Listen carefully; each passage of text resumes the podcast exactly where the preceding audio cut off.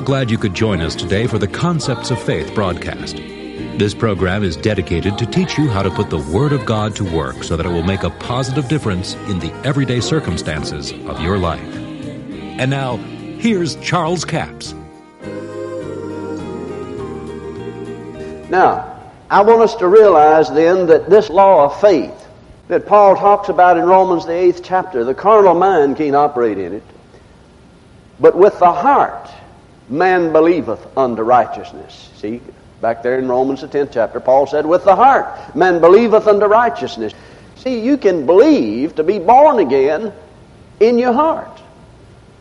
Now, I know that it's good to confess and say with your mouth some things, but you can believe and be born again in your heart. I remember Brother Hagin telling a story about a fellow that he called out in the service and told him some things prophetically. The guy come running down the altar said he just slid into the altar speaking in tongues.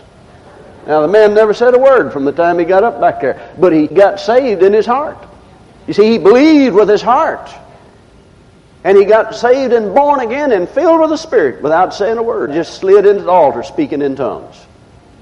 Now what I want to show you is this.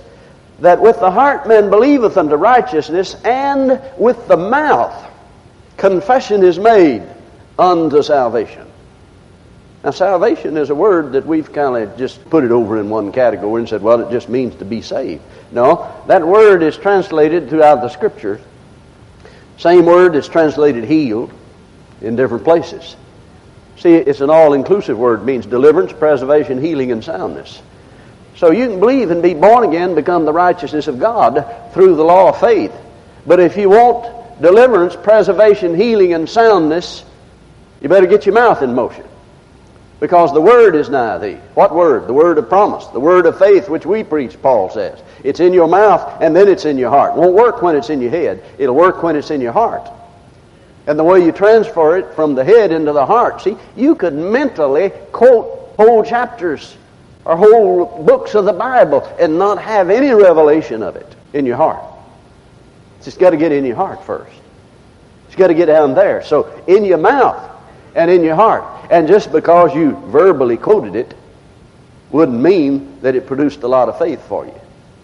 Now, that may sound like a paradox, but it's true. There's a lot of people that say a lot of things, but they have never said it to really grasp the meaning of it, but just to memorize something. Now, there is a difference. There's a difference in hearing and hearing. Somebody can hear the sound of something, but they didn't hear it. You understand what I'm saying? Now, we're talking about the law of faith, and we're going to talk about some corresponding action. Go with me over to Hebrews, the 11th chapter, the classic chapter on faith. And I know some of you probably think, oh, I've heard this before. Well, you need to hear it again. It'll water your desert. Now, faith is the substance of things. Faith is the substance of things hoped for, the evidence of things that are not seen. It is the substance of what you hope for. What do you hope for? Well, I hope for what God has given me. Second Peter chapter 1 said God has given all things that pertain to life and godliness. How? Through the exceeding great and precious promises. Now those promises have in them the ability to cause the manifestation of it in your life. It's called faith. The Word of God contains faith. God's Word is filled with faith. And faith cometh by hearing the Word. We're talking about Bible faith now. So then, faith cometh by hearing the Word of God then that faith will get inside you if you speak, quote, and say what God said. Now, we've talked about this in the other session, but let me repeat it here for those that were not there. In Luke, the 17th chapter, verse 5 and 6, Jesus said to the disciples, they said to him, Lord, increase our faith. He said, if you had faith as a seed, you would say to the sycamore tree, be plucked up by the root, be planted in the sea, and it would obey you. Now, he didn't tell them a thing about them needing more faith. He said, if you had faith as a seed, you would say. He tells them that faith works like a seed. The way you say it is to plant it. Now, this tells you how the law of faith works. Now, notice faith is the substance of things hoped for. What do you hope for? What you desire. Now, let me show you something. If faith is the substance of things desired and the evidence of things not seen, then fear being an obstinate force of faith. Fear is an obstinate force of faith. Fear, then, we could say, would be the substance of things not desired. If faith is the substance of things desired, fear then, at being a spiritual force, opposite of faith, faith is a spiritual force, comes from hearing the Word of God. Fear is a spiritual force that comes from hearing the words of the devil. Now, see, you can learn great truth by working the opposite end of a truth, what we call a reciprocal truth. If faith in God comes by hearing the Word of God, faith in the devil comes by hearing the words of the devil. And faith in the devil is fear. God has not given us a spirit of fear, but of power and love and a sound mind. So then, faith is the substance of things desired, fear is the substance of things not desired. And Job proved that to be true. Job said, The thing I've greatly feared has come upon me. The thing I was afraid of has come unto me. Now, I know that there's some controversy about that. There's some people don't want to believe that Job was in fear, but you have only to read the first chapter of Job and find out he's continually offering sacrifices. See, you ought to believe in the sacrifice if he was offering it, but he did it continually. Continually. And he said, The thing I greatly feared. See, he didn't just fear, he, he greatly feared. Now, you ought to resist fear like you resist the devil because it is from the devil.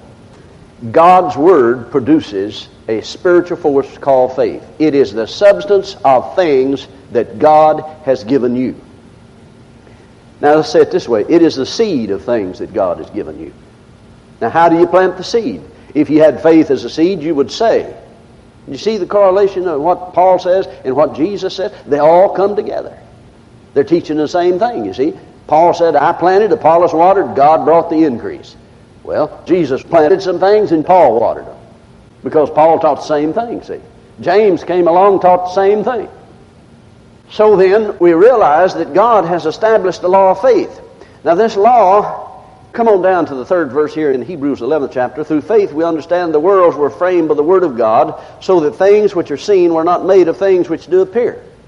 In other words, the world was not made out of something you could see wasn't made out of substance that you could see. It was made out of a substance, all right, but that substance was spiritual force called faith.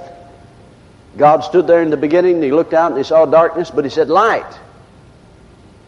God created the worlds with his words, reformed and reshaped things with his words. And he expects us to do the same thing. See, so many people say, Well, Brother Capps, I understand that God could do that, but we're not God. Well, read the first chapter of Genesis. It said, God said, Let us make man in our image after our likeness, and let them have dominion. Over the fish of the sea, the fowl of the air, over the cattle, over all the earth. How are them going to have dominion? Same way that him had dominion. When you see something out of line, speak it back into line. Now, see, like I said, get the other tapes because if you just hear what I say this morning, you'll say, well, now, how can we do that? Well, I don't have time to explain it this morning. Get the tapes because it'll help you understand the whole story here. But you see, God created men to have dominion over the planet Earth, mankind, male and female. When God created them, He called both of them Adam. Now, if you don't believe that, read it in the fifth chapter of Genesis. Adam named his wife Eve, but God called her Adam. So it says, let them have dominion. Subdue the earth and have dominion. So God fully expects us to do it through faith. Through faith-filled words. Now, we're surely not as highly developed as God is. You can understand that. We're not as highly developed as Jesus was in speaking the word of faith. But the same principle will work for us the way it worked for Jesus if we'll learn to operate it, gain a working knowledge of the laws of God and cooperate with them. See, you have to cooperate with the Holy Spirit and the laws of God. Now, let me give you an example of faith as a law. See, there's a heating and air conditioning unit probably on the roof of this building. Now, I don't know what you use up here. Let's say you use just electricity for the heating and air conditioning. Now, that unit outside this building, which we'd call the heart of the unit, is designed to heat and cool this building, control the temperature in this building. Now, it won't cook your food, it won't wash your clothes, it won't wash the dishes. So don't go put your dishes in there and don't expect it to wash your clothes. It was not designed for that. But you know what it was designed to do? It was designed and engineered to control the environment in this building and cause the temperature in this building to be exactly what is dialed into the thermostat. Now, the heart of that unit is like the spirit of man, or what the Bible calls the heart. See, the Bible said, the parable of the sower in Mark, the fourth chapter, says, The sower soweth the word. The word of God is the seed. And he said, He soweth it in what? The heart. So the heart of man is the soil. It is a design of God, the human spirit of the heart of man is a design of God to produce exactly what you plant in it.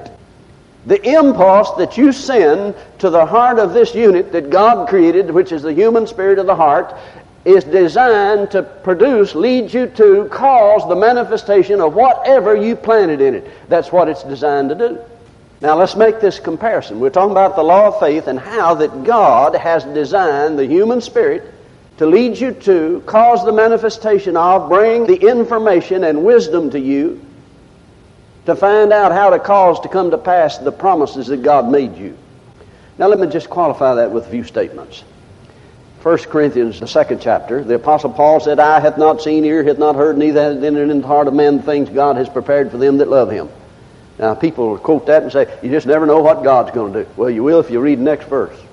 But God hath revealed them to us by His Spirit. Now, how did He do it? He revealed it by His Holy Spirit to our human spirit. Can you see that? God bless you. We do appreciate you joining us for the Concepts of Faith broadcast today.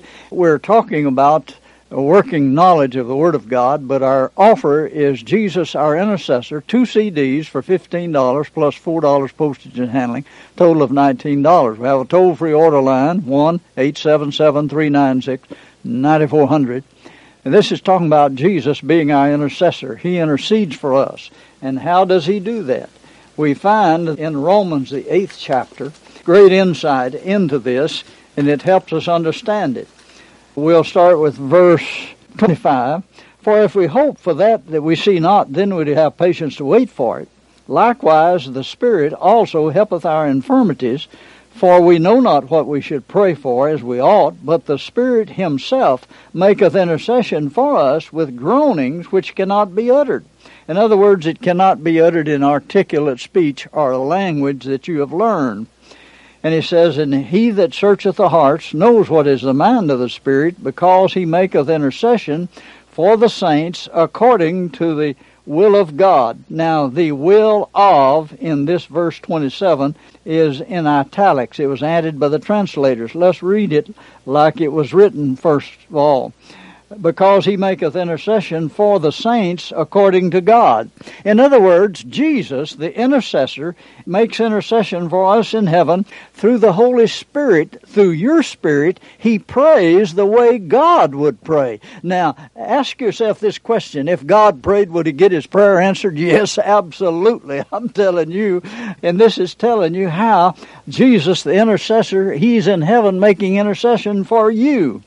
And because we don't know how to pray as we ought, sometimes you just don't know what to say or how to pray. But Jesus, through the Holy Spirit, will pray the way that God would pray in your situation. And that's why he says, and we know that all things work together for good. All things you prayed about in the Spirit's what he's talking about. That's offer number 7216 two CDs, Jesus Our Intercessor, be a blessing to you. Until tomorrow, this is Charles Capps reminding you that the enemy is defeated, God is exalted, and Jesus is coming soon. To order the product offered today, call 1 877 396 9400 or write Charles Capps, P.O. Box 69, England, Arkansas 72046. A complete list of CDs, books, and DVDs are available online at charlescapps.com. Through the website, you can listen to this radio program again and subscribe to our podcast. This broadcast is sponsored by Charles Capps Ministries and our listeners in this area.